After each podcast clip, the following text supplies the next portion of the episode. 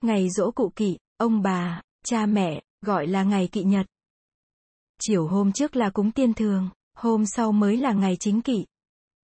Các dỗ xa cụ kỵ ông bà thì sắm sửa con gà, ván xôi hoặc một vài mâm cỗ, trước cúng gia tiên, sau con cháu sum họp ăn uống với nhau. Còn về ngày dỗ cha mẹ thì tục thường làm phong hơn. Trong khi dỗ, dẫu làm lớn nhỏ thế nào mặc lòng, nhưng làm sao tất cũng phải có một bát cơm úp vào một quả trứng luộc làm đầu. Cỗ bàn thì tùy nhà giàu, nghèo mà sử phong kiệm khác nhau. Nhiều nhà mời bà con khách khứa. Bà con khách khứa người thì mang chè, cau rượu, người thì đem vàng hương đến lễ rỗ, rồi mới uống rượu. Nhà hào trưởng trong làng, có khi cả làng đến ăn rỗ. nhà ông thầy dạy nhiều học trò, thì cả học trò đến ăn rỗ nhà quan trưởng thì thường cả tổng lý phú huyện đến lễ dỗ, ăn uống phiền phí lắm. Có nơi, chiều hôm cúng tiên thường, bà con đã đến chơi đông, uống rượu xong thì dở ra bài bạc thuốc phiện, lấy tiếng rằng ở lại chầu trực gia tiên mà bày ra cuộc vui vẻ. Sáng hôm sau uống một bữa rượu chính kỵ nữa mới tan. Nhớ kỵ nhật tiền nhân mà cung cấp cũng là một bụng tốt.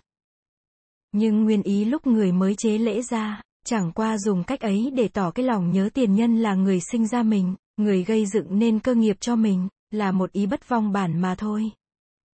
Chớ không phải dùng cách ấy để làm sự vui vẻ làm cách giao thiệp với đời.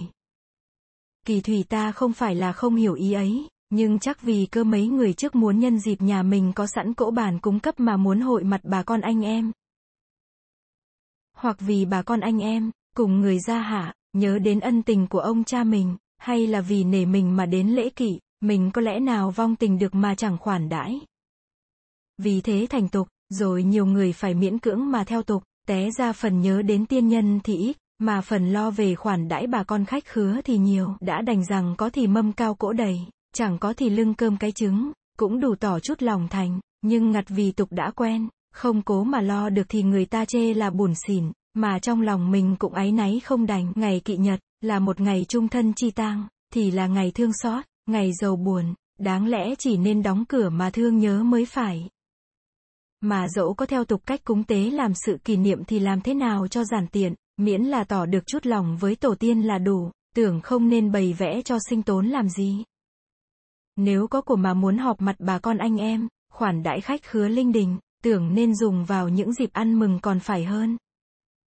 Xét như tục Âu Châu, nhớ ngày húy nhật, con cái chỉ đem bó hoa ra thăm mả là cùng.